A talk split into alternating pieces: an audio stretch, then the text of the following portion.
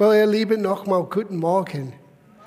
Schön, dass ihr da seid, trotz den Ankündigungen, die Mike schon gemacht hat. Mein Titel ist ein bisschen provokant. Wach auf, deine Tage sind gezählt. Ich hatte gedacht, vielleicht, wenn jemand das liest, die werden zu Hause bleiben.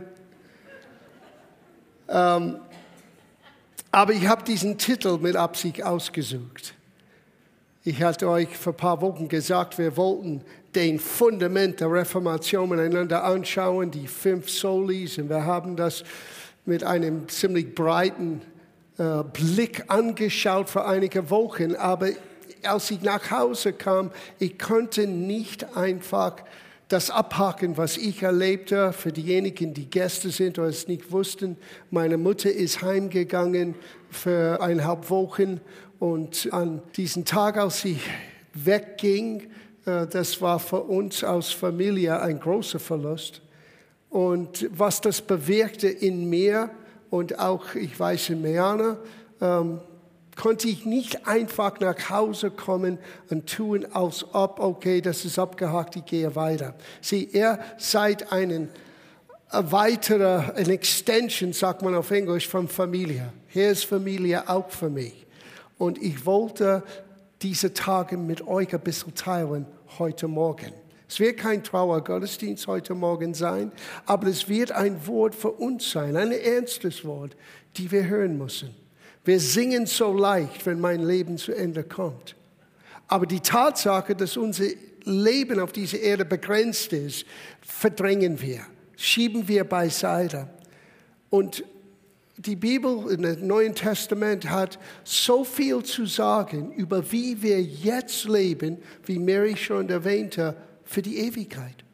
Und wir können das so schnell außer Acht lassen, bis wir konfrontiert sind mit dem Heimgang von jemandem, der uns sehr nah steht. Na, für diejenigen, die meine Mutter nicht kannten, ich habe zwei Fotos genommen. Das eine ist das letzte Foto, als meine Mutter hier war. Das war bei der Einweihung von diesen Räumen hier, unser 25-jähriges Jubiläum, unser Gottesdienstjubiläum. Das war schon vor fast zehn Jahren. Und ähm, das ist meine älteste Schwester mit meiner Mutter hier. Meine Mutter ist diejenige mit der roten Haar.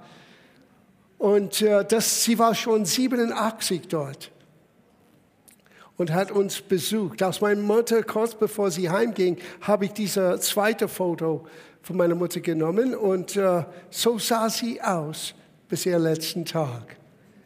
Und äh, man könnte nicht fassen, dass sie 97 in dieses Foto äh, voll Leben aufstrahlte. Ich hatte eine großartige Mama.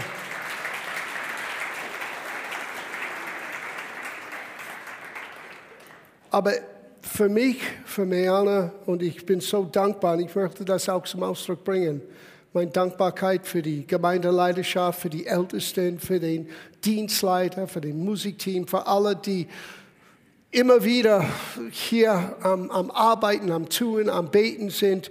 Ihr habt das für mich persönlich ähm, so, ja, so tragend, so tröstend gemacht und ich möchte euch danken. Ähm, ich wusste nicht, wie lange ich weg sein sollte.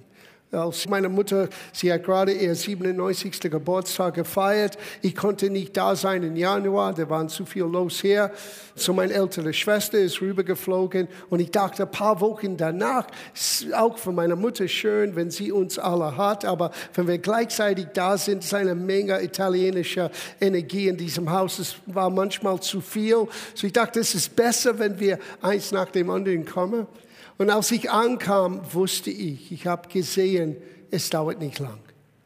Um, ähm, wir alle hatten gehofft, sie wird 100 werden, aber ich habe gemerkt, sie ist lebensmüde. Wir hatten einen Gedenkgottesdienst, wir sagen ein Memorial Service auf Englisch. Und der Gedanke, die Gott mir gegeben hat, ist das letzte Aussage von den 91. Psalm, wo der Psalmist sagte, die Verheißung Gottes, mit langes Leben werde ich mich sättigen. Meine Mutter war gesättigt. Sie hat sich entschieden, heimzugehen. Und ich werde euch von diesem Heimgang, was besonders war für uns, ein bisschen mit euch teilen heute Morgen. Aber sie war gesättigt, habe ich gemerkt. Ich habe Meana angerufen, ich habe gesagt, Meana, ich denke, du musst jetzt rüberfliegen. Das war sehr schwer. Meana war mitten in der Tournee. Sie hat nur vom Sonntagabend bis Donnerstag war und Freitag musste ich wieder in Deutschland sein, um zu spielen. Aber sie hat gemerkt, ich habe etwas gespürt, sie ist rübergeflogen. Ich habe meine Schwester in Kalifornien, sie war gerade da. Ich habe gesagt, Marie, du kannst tun, was du willst, aber ich habe das Gefühl, wir müssen alle zusammen sein. Und wir sind dann alle an Mittwoch eingetroffen. Miana war schon da von dem Sonntag. Und dann hatten wir Mittwoch, Donnerstag. Miana ist am Donnerstagabend weggeflogen. Und am Freitag eigentlich ging es los. Und am folgenden Samstag um 8.35 Uhr mit allen ihren Kindern und Enkelkinder und ein Urenkelkind ist sie zum Herrn gegangen. Ein ganz biblischer Abgang, muss ich sagen.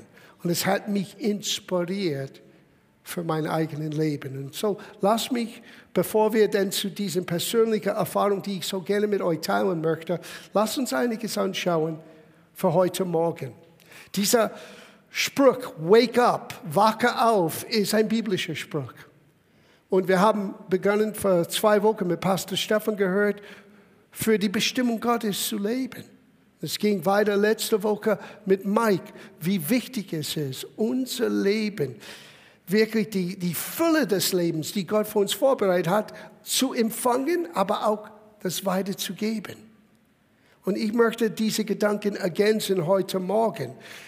Es war Paulus, der sagte zu der Gemeinde in Epheserbrief Kapitel 5, wache auf. Er sagte hier, achte also genau darauf, wie er lebt. Und das ist, was er meinte. Wir Christen, wir können einschlafen.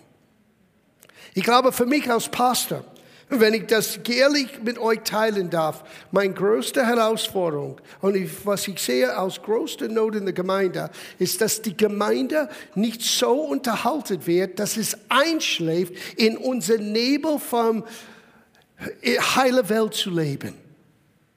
Wir sind so glücklich, dass alles ist schön unter uns und wir wollen, dass es schön ist, aber dass wir nicht wirklich unsere Bestimmung in dieser Welt erkennen und erkämpfen, ich will einige Begriffe benutzen, die verbunden sind mit wie wir unser Leben ausleben sollen, die wir manchmal nicht direkt anschauen. Es ist ein Preis zu diesem Christsein. Und über diesen Preis hören wir so wenig. Wir reden über die Segen und die Fülle und all das, was Gott uns geben möchte. Und das ist der Nebenprodukt. Aber das Essenz von unserem Dasein ist, dass wir erkannt haben, wir sind nicht fähig, für uns selber alleine zu leben. Wir brauchen das, was Jesus am Kreuz getan hat. Und immer wieder diesen Blick, dass ich bedürftig bin als Mensch und ich nicht alleine bin, dass wir als Menschen in die Menschheit, wir haben einen Bedarf, Gottes Helfer in unser Leben zu haben. Und dieser Helfer kam durch seinen Sohn Jesus. Und das ist die Botschaft. Und das ist, wozu wir lernen müssen, unser Leben auszugeben, zu investieren, ist das anderen auch diese selbe Erfahrung machen können. Auf jede erdenkliche Art und Weise, hat Paulus gesagt. Ich habe Elisabeth gesagt, diese Illustrator, als ich das anschaute, ich hab, musste ein bisschen schmunzeln innerlich, weil der nächste Artikel ist von irgendeinem Geistheiler. Und ich dachte, das ist interessant. Der Pastor ist direkt neben jemand, der redet von einem ein weißer Oder, ein Licht, der um uns herum ist, alles so abstrakt. Und die meinen das ernst. Die wissen nicht, dass Gott ist Licht. Und sein Name heißt Jesus. Er kam zu uns als einer von uns, um uns, den unsichtbaren Gott, zu kennen und in ihm Leben zu haben. So, Lass uns ermutigt sein, lass uns betrachten, wie wir unser Leben leben, weil, hört das gut zu, Psalm 39, Vers 4. Herr, lass mich erkennen, wie kurz mein Leben ist und wie viel Zeit ich noch habe. Sieh, unsere Tage sind gezählt. Und wir haben eine kurze Spanne von Zeit hier. Und es gibt nicht eine zweite Möglichkeit. Es gibt Menschen, die vielleicht anders glauben, aber das, das Wort Gottes lehrt uns, es gibt nur eins für den Mensch, dass er lebt und danach steht er vor seinem Schöpfer. Und so deswegen hat der Psalmist gesagt, Herr, hilf mir, immer wieder das in Betracht zu nehmen, wie kurz mein Leben ist. Warum? Und wie viel Zeit ich noch habe, wie vergeblich bin ich doch. Und noch eine Schriftstelle aus dem Psalmen und es zeigt uns warum. In Psalm 90, Vers 12. Mach uns bewusst, wie kurz unser Leben ist, damit wir endlich zur Besinnung kommen. Ja, wir brauchen manchmal ein bisschen Helfer zu merken, was wirklich zählt im Leben. Ich hatte das Privileg als junger Mann, mit einem uralter Mann Gottes ein bisschen zusammenzuarbeiten. Damals war er wahrscheinlich so alt, wie ich jetzt bin, und ich war damals Anfang 30. Und wenn du in deinen 30er Jahren bist, du denkst, das Leben ist ewig vor dir. Und dieser alte Mann, Dr. Lester Summerall, sagte zu einer Gruppe von uns jungen Pastoren, er hat diese Aussage gemacht. Er sagte, es geht nicht darum, wie gut du beginnst, sondern es geht darum, wie gut du es beendest. Vielleicht wegen seiner Erfahrung. Er hat schon begonnen sein Dienst, als er 18-jährig war. Und jetzt steht er da nach wahrscheinlich 50 Jahren im Dienst oder 45 Jahren im Dienst. Und er hat gemerkt, Viele Menschen fangen herrlich an und du hast einen großen Ruhm und du siehst große Frucht. Aber nach einigen Jahren, viele von diesen Sterne im Leib Christi sind nicht mehr zu sehen. Das ist für mich traurig. Ich könnte schon einige persönlich jetzt nennen, die ich kannte, die ich Segnungen erlebt haben davon. Und für einige von euch, die vielleicht nur ein paar Jahre dabei sind, du wirst überhaupt nicht wissen, dass sie existierte. Und für eine kurze Zeitspanne, die haben Tausende von Menschen bewegt für Jesus. Aber selber dabei den Ziel verloren. Erfolg ist sehr gefährlich. Weil Erfolg kann uns ablenken von unser Augenmerk auf Jesus und es bringt Erfolg wieder auf uns. Und wie Menschen uns sehen. Und deswegen müssen wir immer wieder im Gebet sein, immer wieder im Gebet für den Leidenschaft, immer wieder im Gebet für den Menschen, die Gott hervorbringt, weil Gott benutzt Menschen. Sie nicht kritisieren, sondern für sich beten. Wissend, damit man Frucht hervorbringen kann, ist immer verbunden mit einem großen Kampfpreis, einer großen Opferbereitschaft. So geht's äh, im Leib Christi. Ohne Bereitschaft, dieses Kampf zu kämpfen, geht's nicht. Und deswegen umso mehr, dass man am Ziel kommt, und unser Ziel ist, dass wir bei Jesus sind. Unser Ziel ist, dass wir in die Ewigkeit hineintreten und dass wir nichts bereuen müssen. Sieh, es geht um das heute Morgen. Wissen, unsere Tage sind gezählt. Ich bin dankbar für Dr. Summeralls Gedanken, obwohl ich damals vielleicht das nicht begreifen könnte, wie ich das heute besser verstehen kann. Aber es hat mich inspiriert, jemand anderen anzuschauen, die für mich eine riesige Inspiration ist, und das ist der Apostel Paulus. Wie hat er sein Leben, sein Dienst beendet? Äh, sein Dienst war nicht so glorreich beendet, wie manchmal denkt. Er sitzt allein im Gefängnis. Es ist ein Tabu, mit ihm verbunden zu sein, weil die damalige Regierung, damals Nero, hat einen Befehl gegeben, wenn immer jemand verbunden ist mit diesem sogenannten Apostel Paulus, er sollte auch mit verhaftet sein. Die Probleme, die wir haben in Rom und darüber hinaus, es ist alles seine Schuld. Es ist dieses Wahnsinn, das er verbreitet. Und Paulus ist ganz alleine. Alle haben ihn verlassen, außer nur eine kleine Gruppe von Menschen. Und von dieser Siegweise, Paulus schreibt ein junger Pastor wie ein Sohn für ihn, Timotheus, und ermutigt ihn, voranzustreiten. Ermutigt ihn, sein Leben und alles, was er hat zur Verfügung zu geben für das Evangelium Jesu Christi. Was für ein Brief. Ich rede von Paulus' letzter Brief, 2. Timotheusbrief. Und so, wir nehmen nur einen kleinen Satz aus diesem 2. Timotheusbrief in Kapitel 4 und wir schauen das an miteinander. Ab Vers 6 in 4. Kapitel, 2. Timotheusbrief. Denn ich werde schon geopfert und die Zeit meiner Auflösung ist nah, oder die Zeit meinen Sterben ist nah. Er wusste das. Ich habe den guten Kampf gekämpft, den Lauf vollendet, den Glauben bewahrt. Die drei Dinge sind für uns wichtig für heute Morgen. Wenn du weißt, dass deine Tage sind gezählt, wozu lebst du? Was sind deine Ziele? Wo investierst du das, was Gott dir anvertraut hat? Paulus gibt uns die drei Hauptbereichen. Den guten Kampf gekämpft, den Lauf vollendet, den Glauben bewahrt. Hinfort liegt für mich die Krone der Gerechtigkeit bereit, welche mir der Herr, die gerechte Richter, an jenem Tag zuerkennen wird. Nicht aber mehr allein, sondern auch allen, die seine Erscheinungen liebgewonnen haben. Es gibt einen Preis für dich, eine Krone für dich. Und nur für dich. Es hat deinen Namen drauf.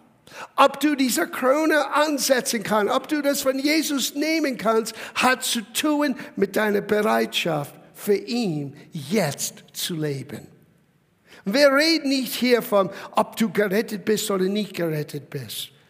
Wir reden nicht hier, ob du deine Rettung verloren hast oder verloren kannst. Das sind theologische Debatten, die wir vielleicht einander in Zeit beiseite schieben. Ich rede zu uns als Christen, wozu leben wir jetzt? Weil das wird bestimmen, was für Belohnungen wir werden haben, Verantwortung wir werden haben. Glaubst du, das Himmel ist langweilig mit nichts zu tun? Dann, dann ehrst du dich enorm. Wir werden in die Ewigkeit mit Gott leben, der Himmel und Erde geschaffen hat. Und das ist nur ein Schatten von das, was auf uns wartete. Wir können nicht fassen, wie schön, wie herrlich die Herrlichkeit Gottes ist. Und Gott gibt uns Einblicke. Gott gibt uns Momente, wo wir ein kleines Stück Himmel auf Erde erleben können. Manchmal ein Gottesdienst, ein Stück Himmel auf Erden. Manchmal in der Familienkreis, ein Stück Himmel auf Erden erleben. Aber das ist alles nur ein Schatten dessen, auf das, was auf uns wartete. Du möchtest dein Leben nicht vergolten oder nicht vergegenlich ausleben, nur für dich, weil die Ewigkeit ist so viel länger als unsere Zeitspanne hier auf der Erde. Aber was du tust hier, wird bestimmen, was da geschieht. So, lass uns das genauer anschauen. Das erste, das Leben ist ein Kampf. Willkommen im Verein. Na, es ist kein negativer Kampf, es ist ein guter Kampf. Ich habe den guten Kampf gekämpft, hat Paulus gesagt. Es ist ein guter Kampf, aber es ist ein Kampf. Viele Menschen wollen eine Botschaft hören, die uns fünf Schritte gibt zu Erfolg, wo wir nie wieder eine Sorge mehr haben. Das existiert nicht in das Evangelium. Es ist genau das Gegenteil. Aber die Fülle des Lebens, die auf uns wartete, die wir jetzt beginnen können zu empfangen, ist unbeschreiblich schön. Aber das fängt an mit der Bereitschaft, den Kampf anzunehmen. Aus meiner Comfortzone, aus meiner Bequemlichkeit auszugehen und für etwas Besseres und Höheres und Größeres zu leben. Und es hat immer zu tun mit anderen Menschen. Weil Gott liebt Menschen. Und Gott möchte dich und mich benutzen, einen Unterschied zu machen in dieser Welt mit den Menschen, die um uns herum sind. Und solange das dein Augenmerk ist nur auf dich, deine Nöte, deine Wünsche, deinen unerfüllten, was weiß ich, dann bist du gefangen. Und kannst du nicht das Leben Gottes wirklich auskosten, wie Jesus uns das geben möchte. Es klingt wie ein Widerspruch, aber das Königreich Gottes ist ein Widerspruch. Möchtest du reich sein, dann musst du bereit sein, alles abzugeben. Möchtest du groß sein, dann musst du bereit sein, unten zu sein und ein Diener aller zu sein. So ist das mit Jesus. Und hier hat Paulus gesagt, ich habe den guten Kampf gekämpft. Das Leben ist ein Kampf, aber ich sage euch, der Arena dieses Kampf, der Ort, wo dieses Kampf durchgeführt wird, ist in deiner Seele. In deiner Seele wirst du dran bleiben. Johannes, das war sehr lieb, was du gesagt hast. Und, und für einen Sohn, wenn er weggeht von seiner Familie, bestimmt von seiner Mutter, und das merkst du, wenn du beim Abschied deiner Mutter dabei bist, was es mein Eltern gekostet hat, dass ich hier bin weil ich selber Vater bin. Ich weiß, wenn ich werde mein Kind nur einmal im Jahr oder zweimal im Jahr sehen und das über Jahrzehnte und auch meine Enkelkinder selten sehen. Das ist ein hoher Preis. Aber warte, bis ich sage, wie meine Mutter heimging. Es war erstaunlich, es war ermutigend für mich. Es ist ein Preis. Aber ich könnte nie verleugnen, wo Gott mich haben wollte. Und das hat sie verstanden. Das hat sie verstanden. Und man muss bereit sein, dieses Kampf anzunehmen. Wenn immer im Neuen Testament die Rede ist von einem geistiger Kampf, die meisten Betonungen ist auf deine Entscheidung für Gottes Plan und Absicht stur zu bleiben. Und alles, was der Feind tun möchte, ist dich ablenken von diesem Plan und Absicht. Er wird ein Karotten vor deine Nase treten er wird versuchen, mit Anfechtungen und, und, und unangenehmen Situationen dich wegzubringen, aus dem Bahn zu werfen. Du musst hinüber hinweg sein von all dieser menschlichen, irdischen Situationen und den Blick haben für den Plan und Absicht Gottes für dein Leben. Und das ist nicht nur für einen Pastor oder Evangelist oder es ist für jeder Einzelne von uns. Es gibt einen Plan und Absicht Gottes für unser Leben. Und so müssen wir lernen, unser Leben wirklich auszuleben, bis wir am Ende unserer Tage kommt.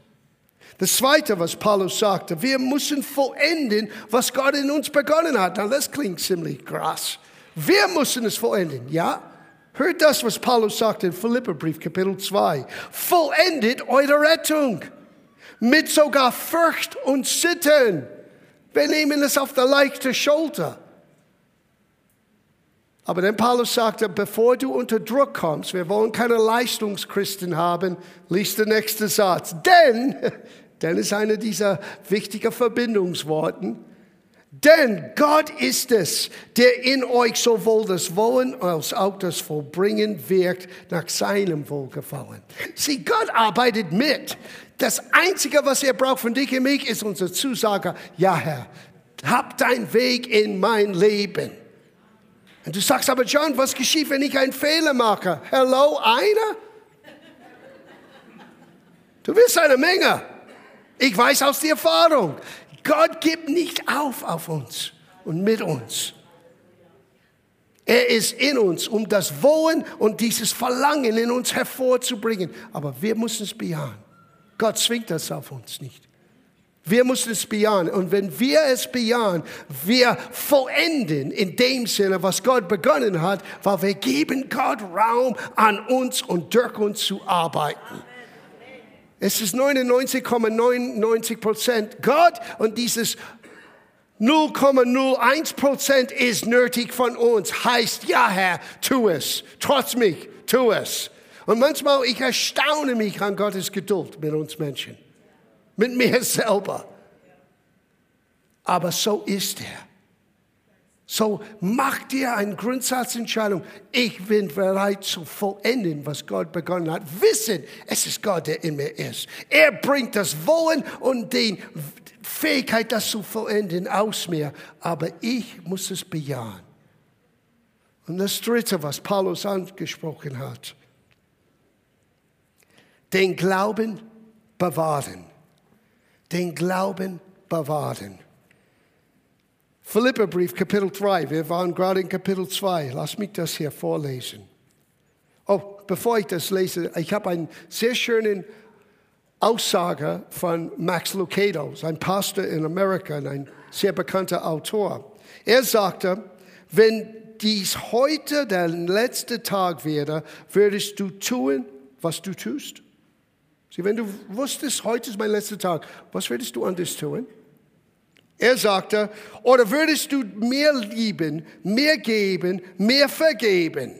Dann tu es. Vergib und gib als wäre es deine letzte Gelegenheit. Lieber, als ob es das kein Morgen gibt. Und wenn das Morgen kommt, dann lieber wieder. jeden Tag auszukosten, als ob du nicht morgen unbedingt aufwächst in diesem Leben. Boah, das ist eine Einstellung. Heißt nicht eine Angst. Sieh, Tod hat sein Stachel verloren. Für uns, wir treten von einem Bereich in den anderen, in den realen. Wir nennen das hier die reale Ost oder die Schattenwelt. Das ist die reale Welt. Und ich habe in den letzten 37 Jahren mehrere Gelegenheiten, Menschen zu begleiten, wie sie diese Erde verlassen haben. Das ist eine lebensverändernde Erfahrung. Wenn du bei jemandem bist, wenn sie ihren letzten Atemzug macht.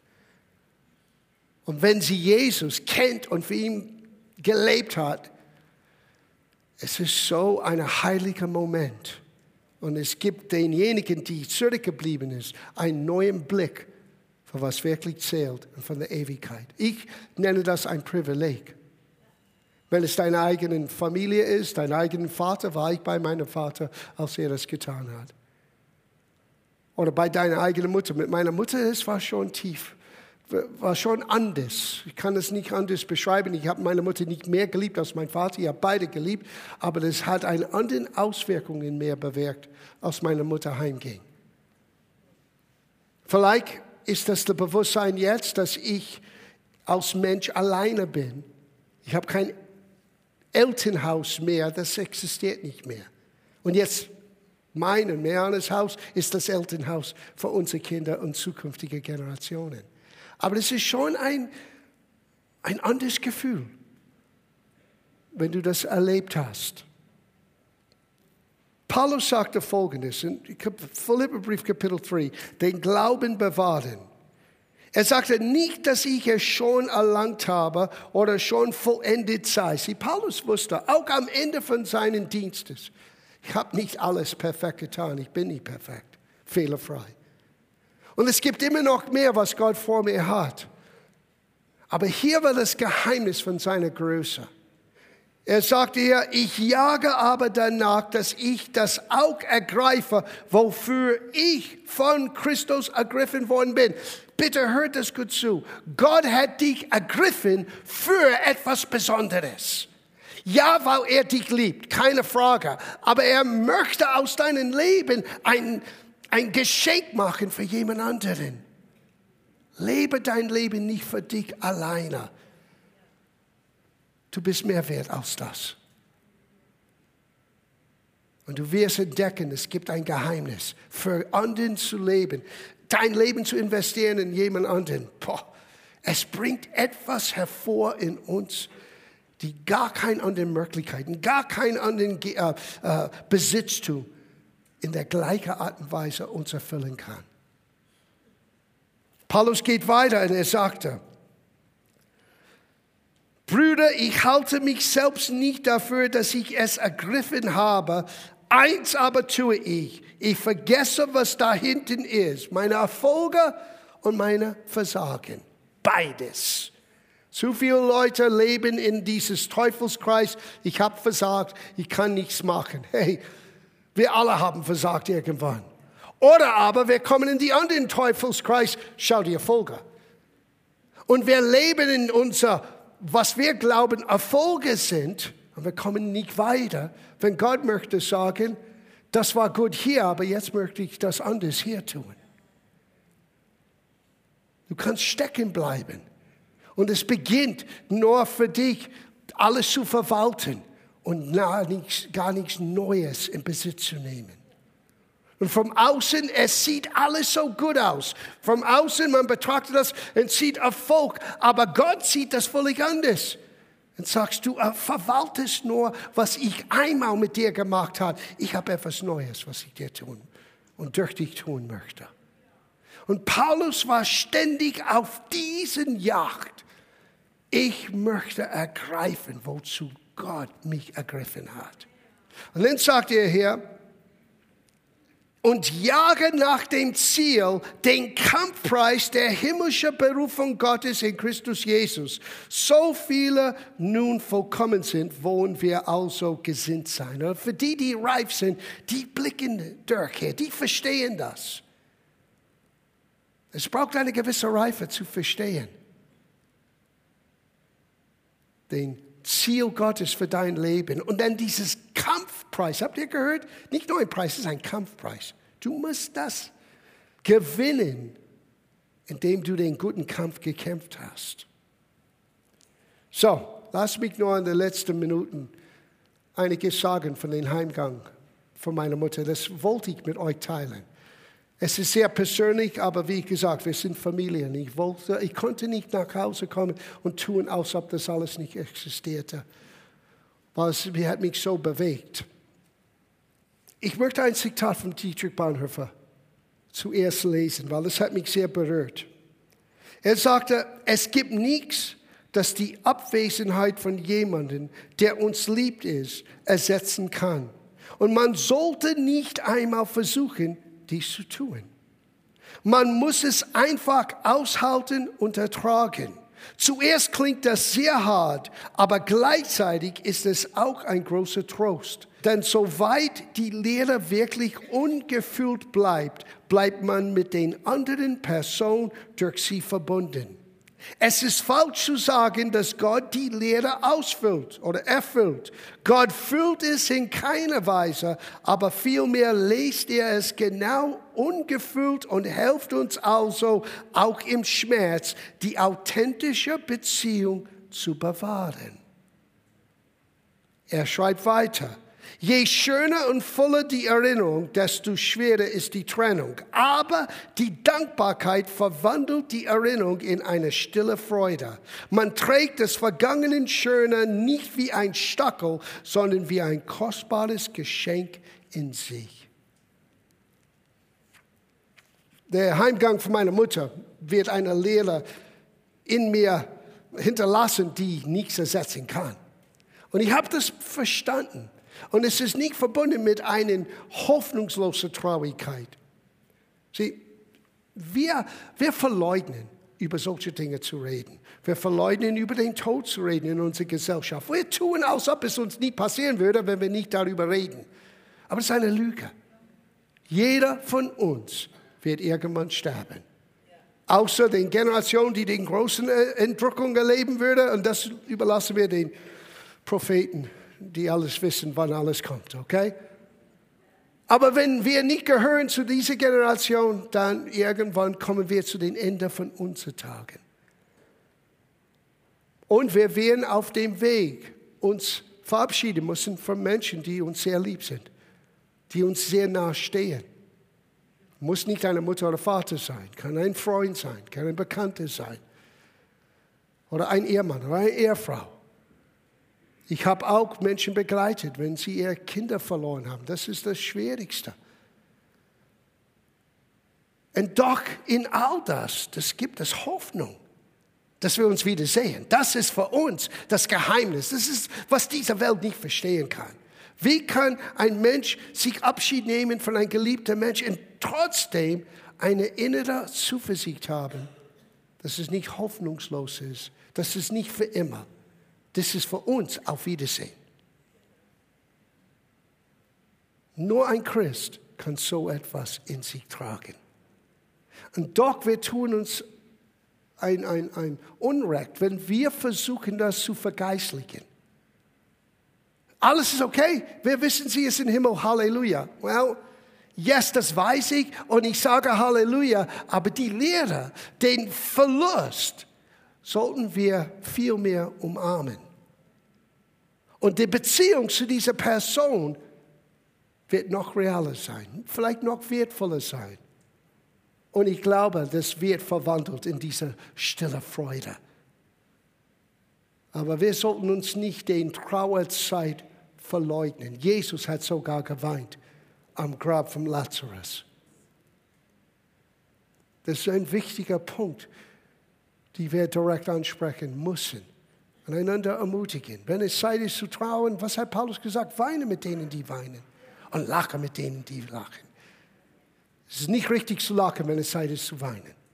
Oder umgekehrt. Now, letzter Punkt. Heimgang von meiner Mutter. Die erstaunliche Erinnerung wird mein Leben für den Rest meines Lebens prägen, ist, wie klar sie war, dass es jetzt ihre Zeit ist, nach Hause zu gehen. Sie hat sich verabschiedet von all die Menschen, die sehr nah zu ihr stand. Das bewegendste Gespräch, was ich erlebte, war am Donnerstag. Sie sagte zu mir, John, ich möchte mit meiner Nichte in Colorado reden, Maria. Sie war die Tochter von meiner Mutters jüngster Schwester. Und meine Tante Diane, sie ist früh gestorben. Sie hat Krebs gehabt. Sie ist in unser Haus. Eigentlich, bis sie musste eingeliefert sein im Krankenhaus, war, bei, war sie bei meiner Mutter. Und sie sagte zu, zu mir, ich möchte Cousin Maria, dein Cousin Maria anrufen. So, ich habe sie kontaktiert und sie war in die Arbeit. Sie sagte, in zehn Minuten, wir können FaceTime. Dank sei Gott für die moderne Technik.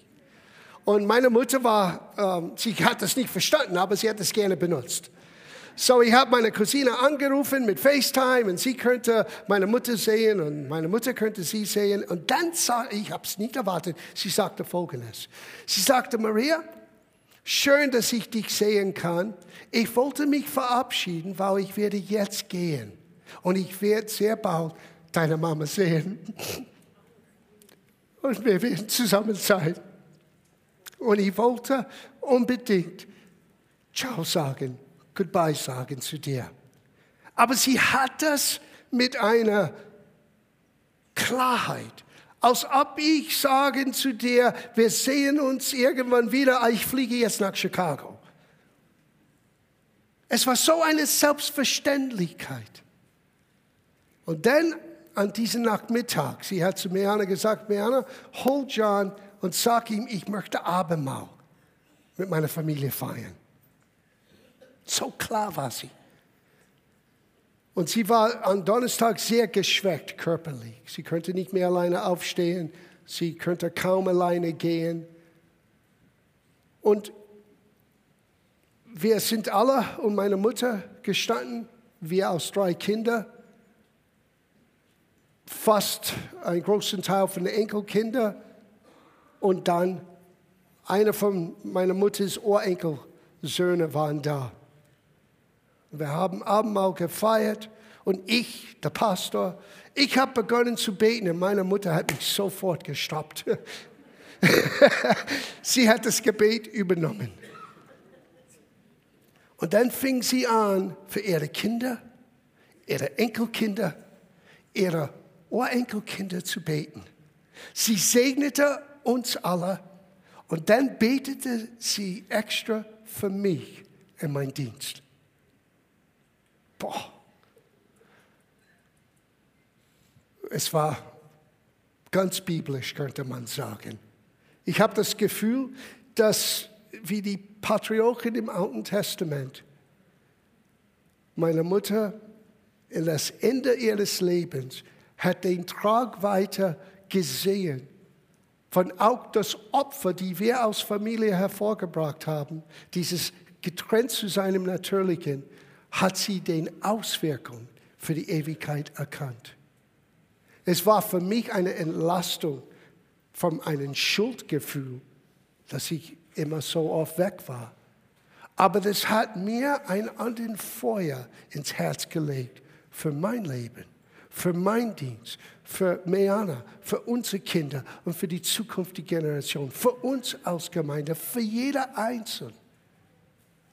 Und es war mir wichtig, euch das weiter zu sagen und nicht nur zu erwähnen, danke für euren Trost. Und, und ich hoffe, dass ihr das verstehen könnt heute Morgen. Ja. Ihr Heimgang hat mein Leben verändert. Und ich bin Gott dankbar, dass Gott mir so einen, nicht nur liebevolle Mutter, sondern auch einer, der wirklich das auslebte, was sie glaubte. Und ich weiß, sie hat mich unterstützt im Gebet, aber ich habe das vielleicht nicht so deutlich begriffen als an diesem Tag, als sie betete.